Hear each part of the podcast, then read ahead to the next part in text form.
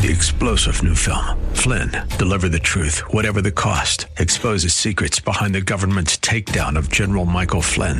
Flynn knew what the intel world had been up to. He ordered the first audit of the use of contractors. This set off alarm bells. He told the truth. He was the most dangerous person for Donald Trump to hire. They had to get rid of Flynn. Flynn, deliver the truth, whatever the cost. Available now. Watch it today. Go to salemnow.com. Salemnow.com. Welcome to Conversations with Cynthia. Over the next hour, you'll have the opportunity to listen to Cinthia Hiett, an internationally recognized therapist and life management expert in private practice, with offices in Phoenix and Scottsdale. As a captivating communicator, Cynthia engages, energizes, and inspires her audiences to become all God created them to be. For more information on Cynthia's diverse background, log on to cinthiahiett.com. That's C I N T H I A H I E T T.com. Let the next 60 minutes inspire, motivate, and encourage you to become your own best version. Now, here's Cynthia. Well, thank you for joining me today. This is Cinthia Hiett. And this is Conversations with Cynthia, and I'm really glad that you joined me. And we are talking today about actually helping the one you love.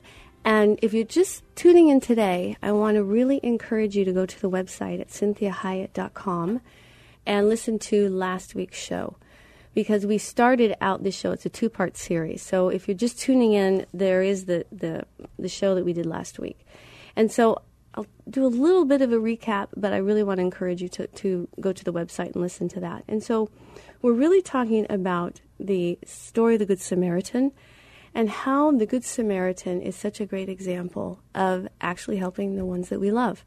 And Jesus gives this great template, and he says at the end of that story, he says to the scholar, you know, after he says to him, So which of these proved himself the neighbor to the man who had mugged the robbers? Who was the good neighbor? And the young scholar said to Jesus, The one who showed him mercy.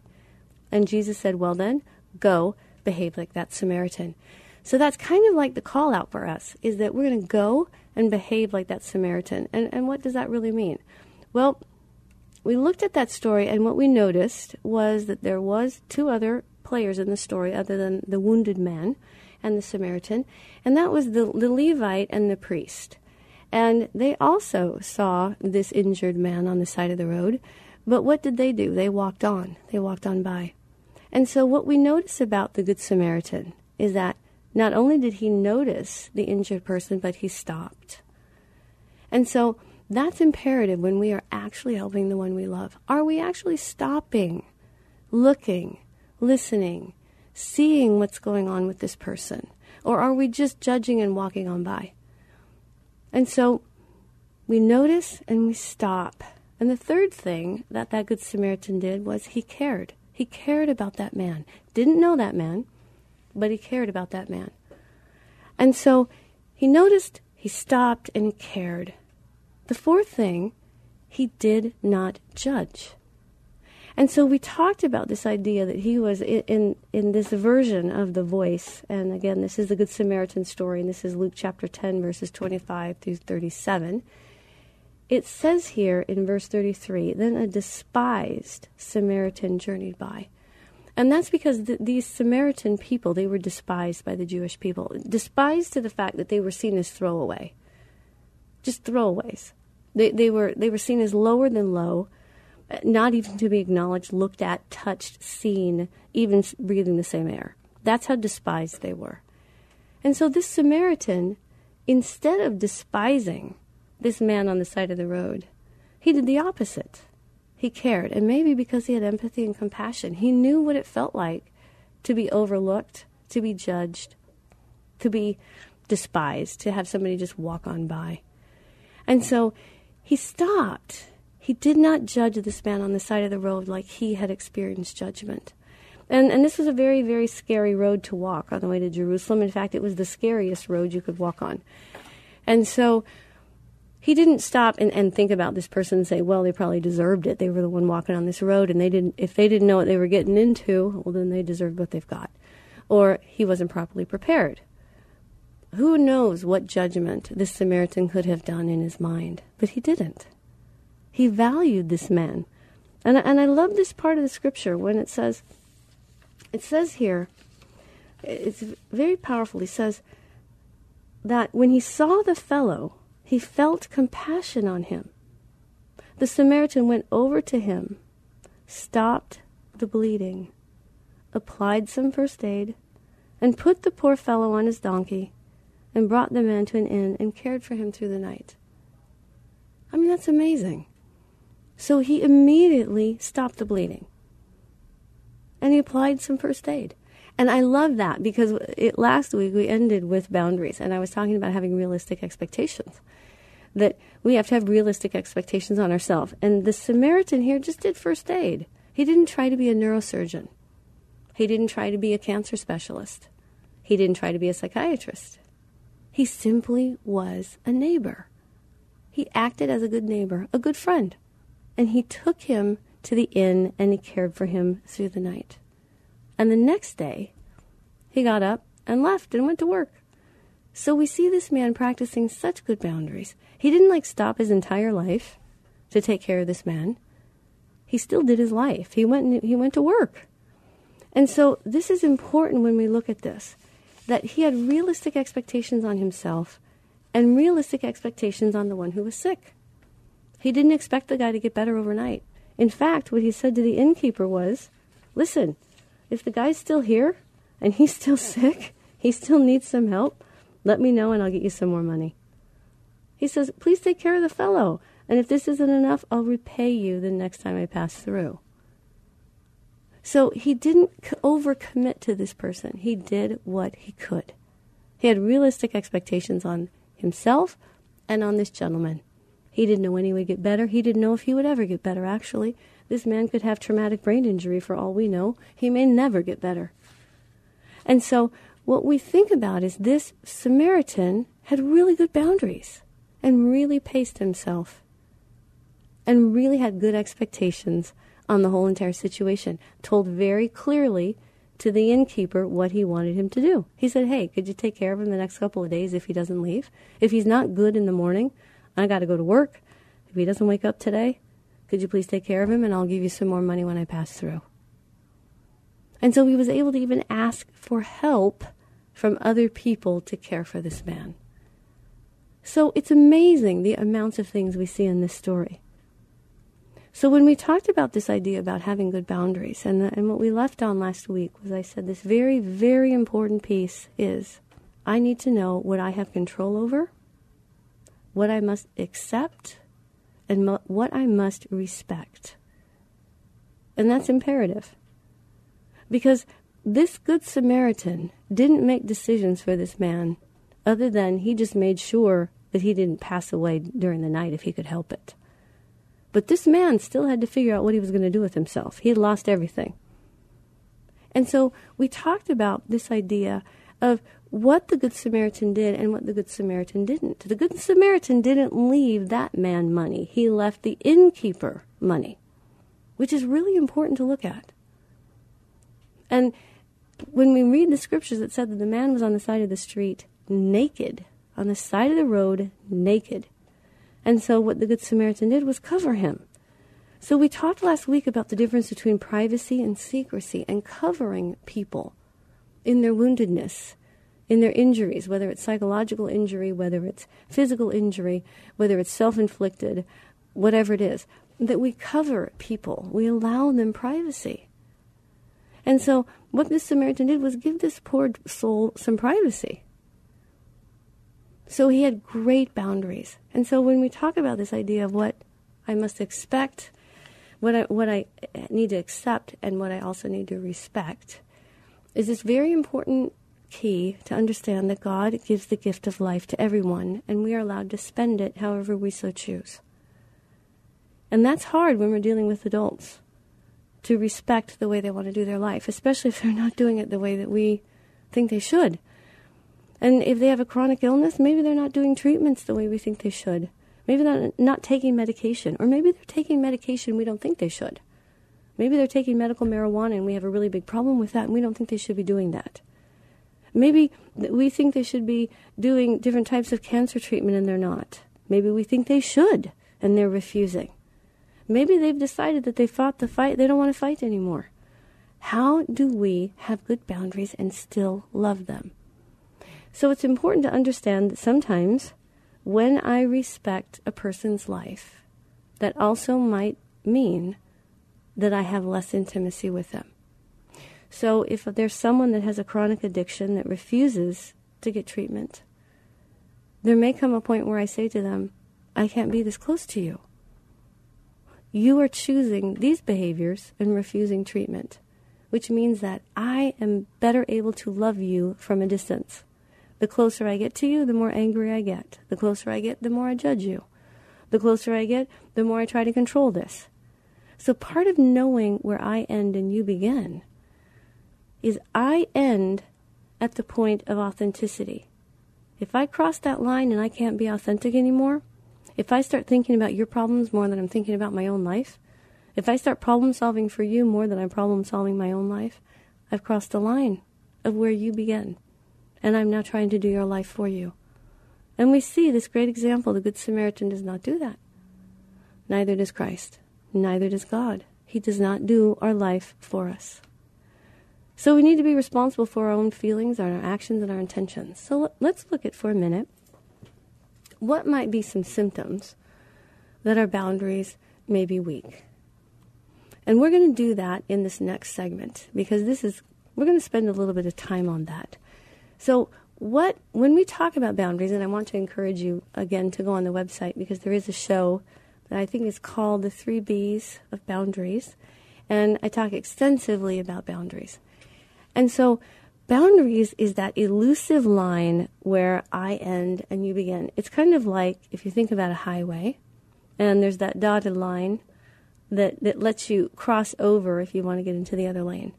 Well, that line, that that's that's kind of like a, a, the boundary line of people that I can cross over into their life and do a couple of things, but I still need to get back in my own lane. If I live in their lane, I'm going to be driving on top of them. Or imagine if I'm driving in my lane, they're driving in their lane, and I don't like how they're driving. So I roll down my window, I jump out of my window, jump into their car, and start driving for them. Well, what happens to my car? It crashes, it goes off the road. So we want to stay in our own life and do our life well when we are trying to help people that their lives aren't going well, the best help we can give them is that our life is working. When you think about going to doctors, lawyers, pastors, therapists, mechanics, you go to a car mechanic and you look at their car and their car doesn't run. Hmm, what do you think? Do I actually want them working on my car? So, you want to think about the best way to help someone you really love is to have your life working well. So, this is Cinthia Hiett. Join me in the next segment as we continue with this actually helping the one you love. Make sure you visit the website at cinthiahiett.com.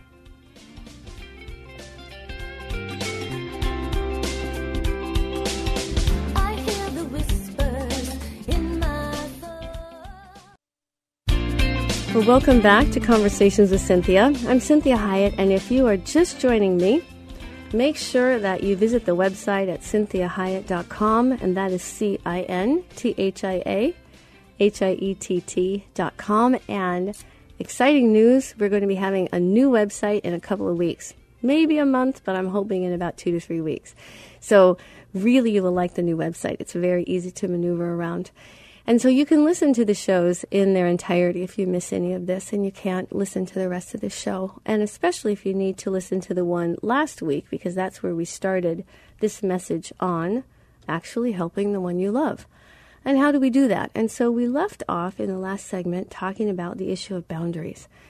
And that's always a very elusive kind of thing to try to explain. And so we use the statement that it's where I end and you begin so, we were talking in the last segment about understanding how powerful it is when I don't have good boundaries and how dangerous it can be.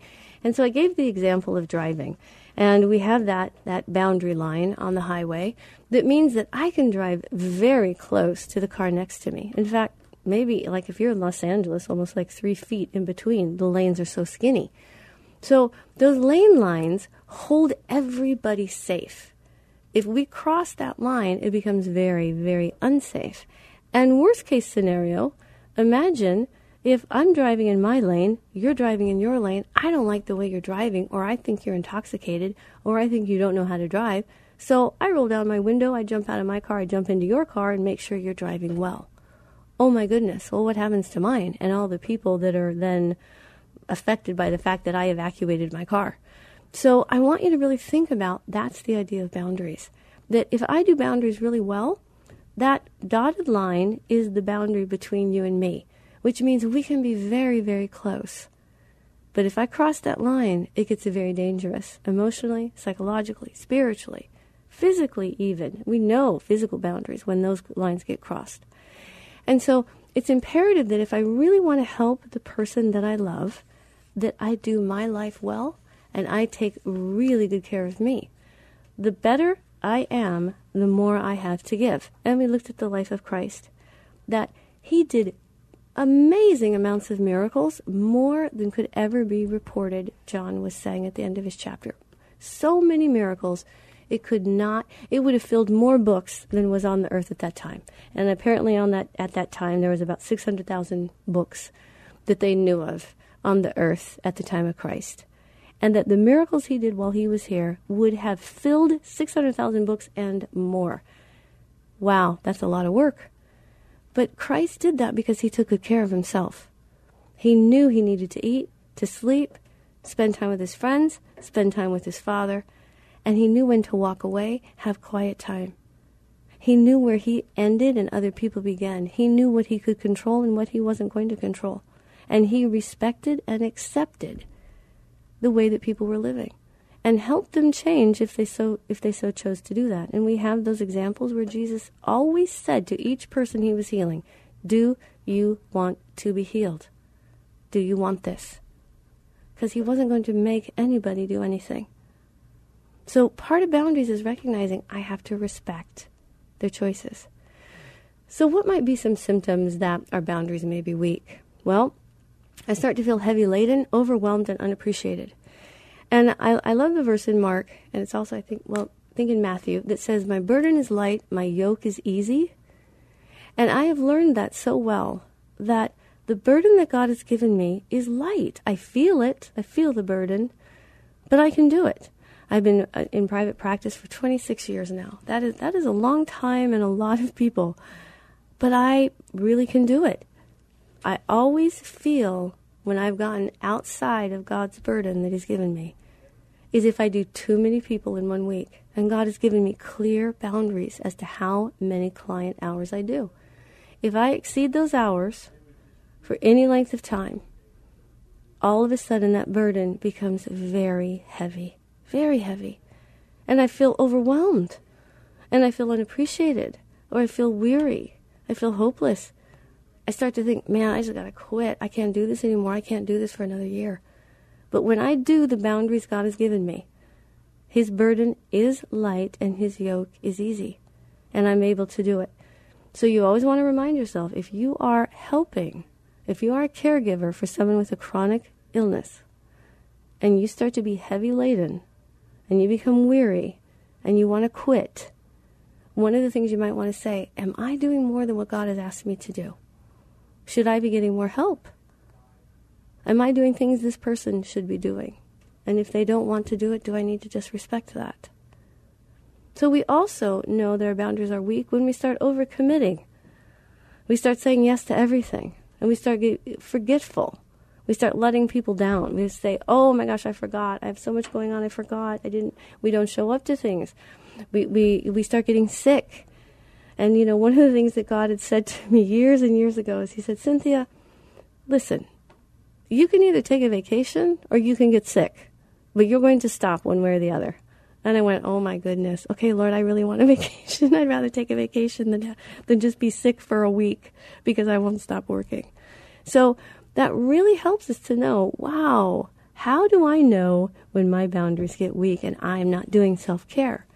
Well, sometimes we might feel like, we're not sure if it's our idea or God's directive. When I stop hearing from God, sometimes I need to say to myself, that might mean that I've been listening to myself for too long.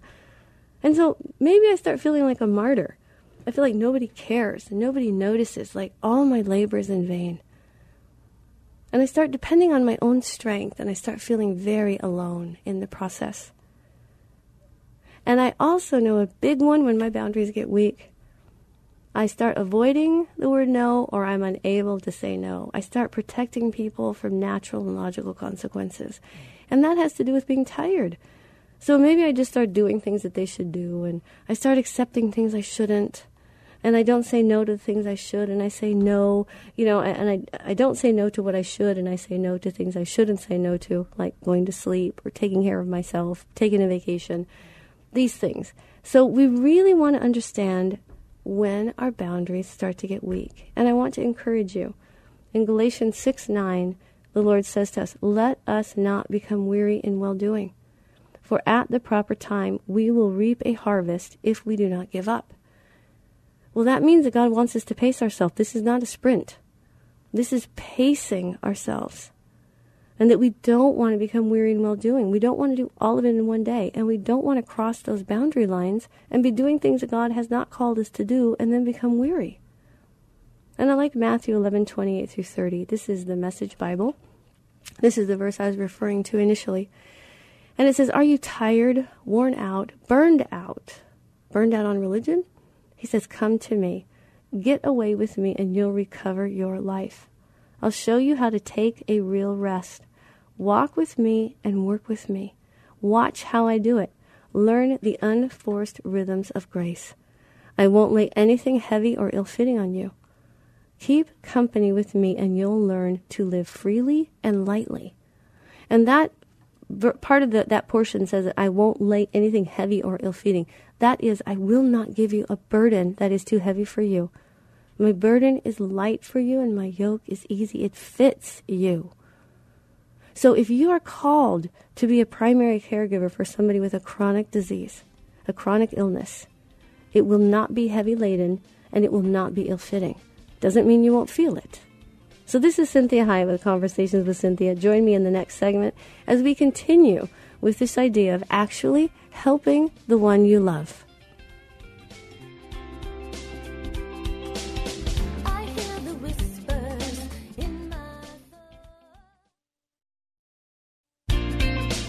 Well, thank you for joining me today. This is Cinthia Hiett with Conversations with Cynthia, and I'm so glad you're joining me. We are finishing up actually helping the one you love. That is the message we've been doing the last two weeks. And we have two more segments to go. So if you're just tuning in, please uh, visit the website at cinthiahiett.com, and that is C I N T H I A H I E T T.com.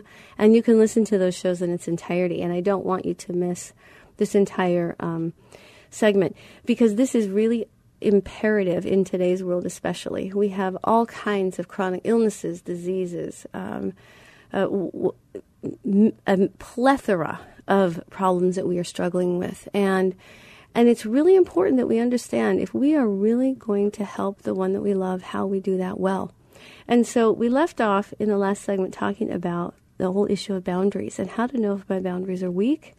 And I gave you the verse of Galatians 6 9, which talks about not being weary in well doing. Matthew 11 28 through 30 is about my burden being light and my yoke being easy. And that God is wanting us to understand that if we're feeling weary in well doing, if the burden is heavy, we're probably not practicing good boundaries. And good boundaries entails self care. And many times with the people that we love that are really struggling, they may not be doing it the way we want them to or think they should. They may not be doing it at all. They may not even be letting us help them. And so that is painful. And if they are, if they are really appreciative of us, if they really let us help, if they let us problem solve, let us be involved, it still is hard work. And so, Proverbs uh, chapter 3, verse 5 and 6, this says, Trust in the Lord with all your heart and lean not on your own understanding. In all your ways, submit to Him. He will make your paths straight. And if you are dealing with a chronic um, illness of any kind, a terminal illness, uh, if you are dealing with somebody that has been injured and is now compromised for the rest of their life, these are enduring, long suffering, long term issues. And we need to trust God with all our heart. And it says that we lean not on our own understanding, that in all our ways we submit them to Him, and He will make our path straight. He's not asking us to be God. He's not asking us to be doctors. He's not asking us to be lawyers, pastors, therapists, whatever that is. He's saying, You're a support, you're a good neighbor. And, and we talked all about that story of the Good Samaritan. And that the Good Samaritan was practicing such good boundaries and did this man so right. He did no harm to this man. And so, one of the boundaries I have for myself is even if I don't know everything, don't know how to do everything. The one thing I always make sure is that I do no harm. I just don't want to harm the person. Anyone that is coming to me for help or that I find along the way that needs help, I just don't want to do them harm. And if I start there, I end up having realistic expectations on myself, on the person I'm trying to help, and on God. And so 1 Corinthians 15:58, I love this verse. And this one says, Therefore, my dear brothers, my dear brothers and sisters, stand firm and let nothing move you. Always give yourselves fully to the work of the Lord because you know that your labor in the Lord is not in vain. And so I give my, myself fully to the work that God has me to do, but I don't do more than what, what is fully. I just do my best. I do what I have. And I recognize that I don't have everything and I'm not going to be able to be perfect, and I'm not God. And so I do my best. I give myself fully to what God has asked me to do, and I do my best. So we want to look at this idea of boundaries, and I want you to ask yourself a couple questions. First of all, do you know what you actually are responsible for? What is mercy and grace? What are the degrees of disability this person has? Do you have guardianship? Are you a power of attorney? Are you just a friend? Are you a parent? Are you a spouse? Are you a sister or a brother? What, what, what are you really responsible for? And you need to understand the levels of responsibility and, and what that really means. Am I doing more? Am I doing less? How involved should I be? This is part of assessing boundaries. The Good Samaritan asked himself, what is he really responsible for? Well, what he did. He cleaned up his wounds, he gave him a little first aid, put the poor soul on his donkey, took him to an inn, paid the innkeeper, watched him through the night, and he went and he did his job. He knew what he was responsible for as a good neighbor, just a good, decent person.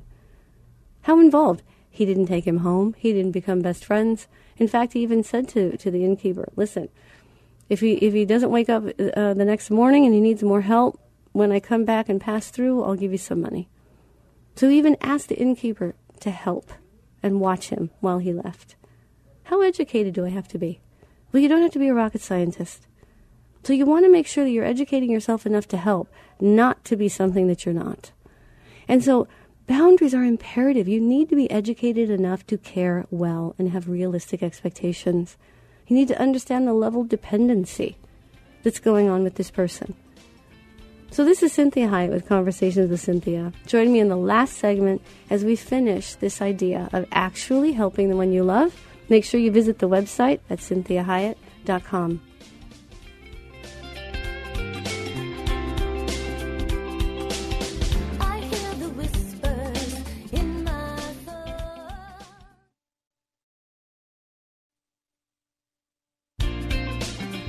Well, thank you for joining me today. I'm Cinthia Hiett, and you are listening to Conversations with Cynthia. So, if you're just joining in, I always want to encourage you to visit the website at cinthiahiett.com, and that is spelled C I N T H I A H I E T T.com, and my Facebook page at Cinthia Hiett Inc., that's INC for Incorporated.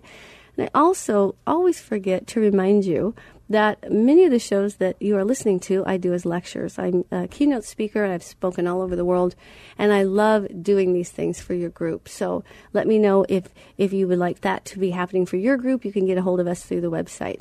So we are finishing up this two part series on actually helping the one you love and what that really means. And this is talking about chronic illnesses. Now, certainly what we talked about today will work with anybody that you love. It's it's always very helpful.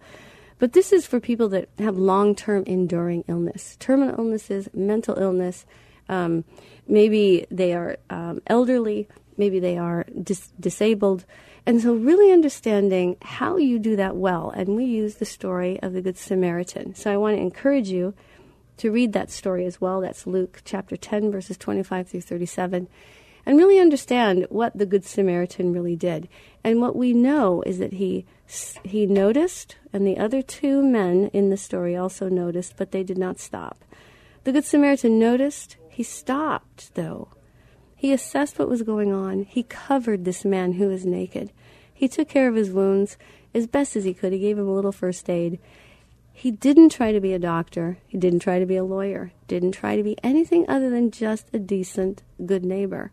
Didn't judge this man. Valued this man. Didn't just walk past and say, well, he probably deserves what he got. Really helped him. And then he actually went on and did his life as well. So he gave provision, but he didn't give him his entire bank account. He said, This is what I have to give. This is the time. This is the energy I have. This is the money I have. And that I will freely give. But he didn't try to give more than what he had. So he had excellent boundaries. So we left off in that last segment saying, You need to know what you're responsible for truly. You need to know how involved you should actually be.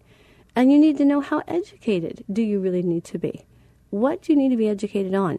And it, I would recommend that you go and speak with someone that can help you with this. If you have someone that's in hospice, speak to the hospice workers. If you have someone that's maybe going into hospice, they know great. They, they have great um, education to be able to give to people. If it's about a, a particular illness, go and talk to somebody that's a professional about that. Talk to a therapist. If you need to look at power of attorney, get a lawyer. Get these things so you have the information that you need, but you also want to make sure that you are practicing good boundaries. Your burden is not heavy. God says, My burden is light, my yoke is easy. We don't want to become weary in well doing, which means that if we're feeling those things, we are not having good boundaries. So we want to really work on that and make sure that, w- that we understand where we end and the other person begins. We also want to make sure that we manage our own ego because, you know, our ego shows up more frequently than I would like my ego to show up. And when I talk about ego, I'm not talking about a healthy ego. All right, I'm talking about a fragile ego. I'm talking about an ego that needs approval, that is performance oriented, that wants to be liked, that wants to be important. Now, listen, that's all of us, okay? D- just let me be clear. that's all of us. That's human it's when our ego is unchecked, okay? And when we don't have our ego in check, we cross boundaries all the time. We might get a little controlling. We take things way too personally. So if the person is doing what we want them to do, we feel good about ourselves. If they're not doing what we want them to do, then we take it personally and we feel bad and we get hurt. And we really need to practice having our ego in check. And that is a lot about boundaries, where I end and you begin. And how much of my worth and value am I getting from taking care of this person? And we don't want to get into all that codependent stuff. So I really recommend if you start to struggle with that, which the majority of us have different area levels of struggle with that, that you also go to the website and um, scroll through all the, the shows that are listed, and there is one on codependency. And I recommend that you listen to that show as well. So I have two quotes that I like about ego. And the first one says, "The ultimate a the ultimate aim of the ego is not to see something, but to be something." I mean, that's powerful. That's totally the good Samaritan. The the the, the priest and the Levite, the, the, they wanted to be something. So they saw what was going on with the, the poor man on the side of the road, but they wanted to be somebody. So what happened with the Good Samaritan? His ego didn't need to be seen. It saw something. He noticed this man and what this man needed. There's another good one. This is ego. It says the only requirement to destroy any relationship, ego. So be a bigger person, skip the E and let it go. Skip the ego, let it go. We need to not take these things so personally and not have them be such a reflection of ourselves. So I want to let you know, I want to take about five minutes here and talk really about mental illness. So, when someone has a mental illness diagnosis, these are the things they really wish that we would all know. First of all, they do not want to be defined by their illness. It's exhausting for people that have depression for everyone to say, oh, well, that's your depression. Oh, well, they can't because they're depressed. You know, or anxious. They don't take anybody seriously. Well, you're just anxious. You're always anxious. It's like, well, no, maybe the house really is burning down. so we need to be really aware when we are defining people by their illness. And we can do this with people that have chronic um, physical illnesses as well or disabilities. We can define them and label them by that disability or illness. So they also want us to know that it's scary knowing that they may face rejection and judgment. And this is especially with people that have um, illnesses that are not socially acceptable or have mental illnesses. Bipolar disorder, um, dissociative identity disorder, anxiety disorder, any of the personality disorders, depression, anxiety, uh, ADHD, um, any obsessive compulsive disorder, any of these disorders. It's scary to know that if I tell you about it, I might be judged and I might be rejected. And you may then start to define me by that illness and see everything I do and say through that grid instead of recognizing that that's something I'm dealing with. That doesn't make it be me. And so it's also terrifying for them to think that people will give up on them or get burned out because they're not healed yet. And so it's scary for them to think that people are going to get so tired of this illness because it's not going away that I better gear up, show up like I'm okay. And if I'm not okay, I just won't show up. Because I don't want people to get tired of me or frustrated with me or start to judge me or be sad for me or have the focus be all about that. And so it's hard for people with illnesses to think, what's going to happen if someone cares about me and I don't heal? Then what happens? What if God really doesn't heal this? Or what if it takes 10 years? What if it takes 15 years?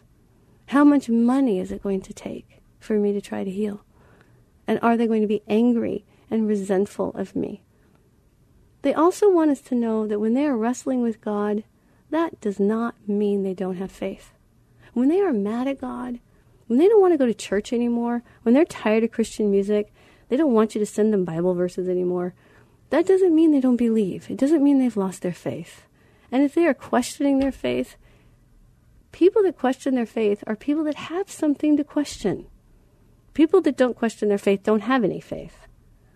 So you want to recognize that this is a part of their process. And they also get they, they also get worried about losing their autonomy for a relationship.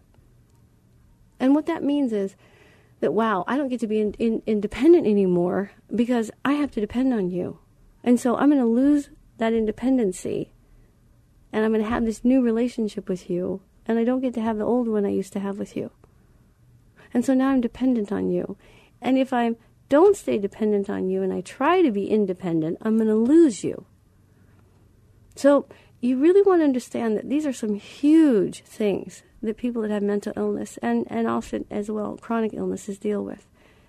Now, in terms of very specifically mental illness, these are some very helpful tips I want you to think about psychotropic medications, and these are things like um, what we call SSRIs. That would be Prozac, Zoloft, Celexa, Wellbutrin, Effexor, uh, Cymbalta, these types of things. We also have psychotropic medications that are used for things like bipolar disorder, that is Depakote. Um, Tegretol sometimes is used. We have lithium. Um, some of the newer ones are, are um, um, Abilify, Lamictal, these types of things.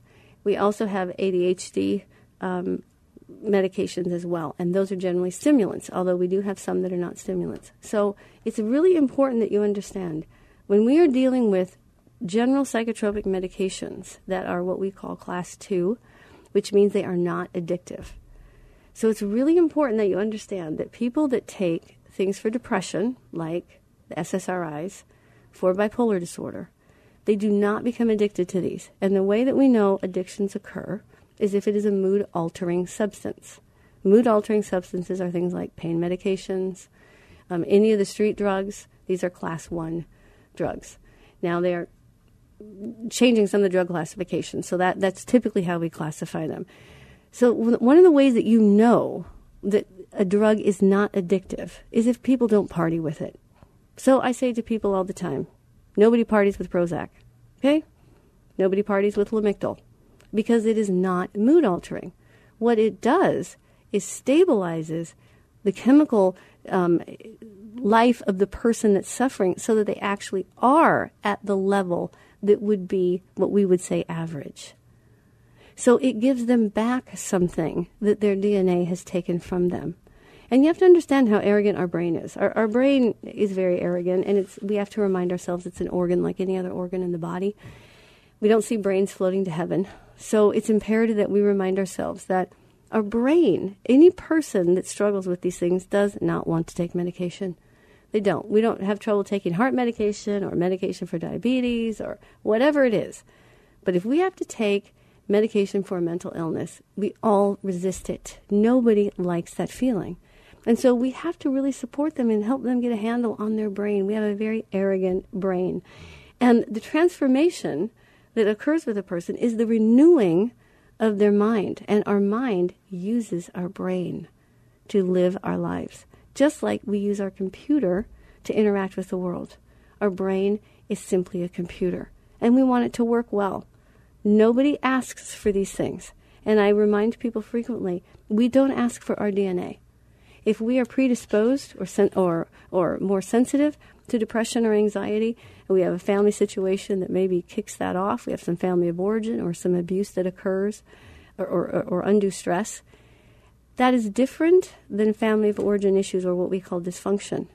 So many times, families that have severe dysfunction usually have mental illnesses involved somewhere. But this is a mental illness is not the same as codependency. It isn't a behavioral cognitive issue that we just teach the person how to think and it will go away. When we have mental illness, we do need medication, and that helps them to think appropriately so that the symptoms go away. So it's important that you recognize that, that you want to have compassion on the person that struggles with this. They did not ask for this. So I hope this helps, and I want to encourage you in loving the person that God has given you, and that you are to never quit praying and never quit hoping and that you do accept God's will and you always believe that God can do anything whenever He wants to do that. And we don't grow weary in well doing. And that we really make sure that we understand that healing comes from heaven. And I'm asking for what you need. And you say that to the person, that we never give up. So, this is Cinthia Hiett with Conversations with Cinthia. I hope this was helpful to you today. Make sure you visit the website at cinthiahiett.com. Facebook at Cinthia Hiett Inc., INC for Incorporated. And again, always Jeremy, my best producer ever. Thank you so much. I don't know what I would do. Have a great week, and we'll talk to you next week. We hope this past hour has been encouraging, motivating, and inspiring to you. We'd like to remind listeners that this show isn't a replacement for professional counseling or therapy. The messages and teachings shared during this show are given as a way to teach listeners with ideas and insights about how to become your own best version. Cinthia is available as a keynote or guest speaker for corporate or spiritual events. To contact Cinthia, go to cinthiahiett.com. If you missed any part of this program, you can hear a replay at any time at faithtalk1360.com. Join us again next Sunday at 4 p.m. for Conversations with Cinthia on Faith Talk 1360 KPXQ. Three star general Michael J. Flynn, head of the Pentagon Intelligence Agency, knew all the government's dirty secrets. He was one of the most respected generals in the military. Flynn knew what the intel world had been up to. He understood its funding. He ordered the first audit of the use of contractors. This set off alarm bells. The explosive new documentary, Flynn, Deliver the Truth, Whatever the Cost, uncovers the facts behind this scandal. Flynn told the truth. He was the most dangerous person for Donald Trump to hire. I find out the worst enemy that I'm going to face in my life is right here in America. They took my assessment and they wanted me to change it. And I was like, I'm not changing it. They had to get rid of Flynn.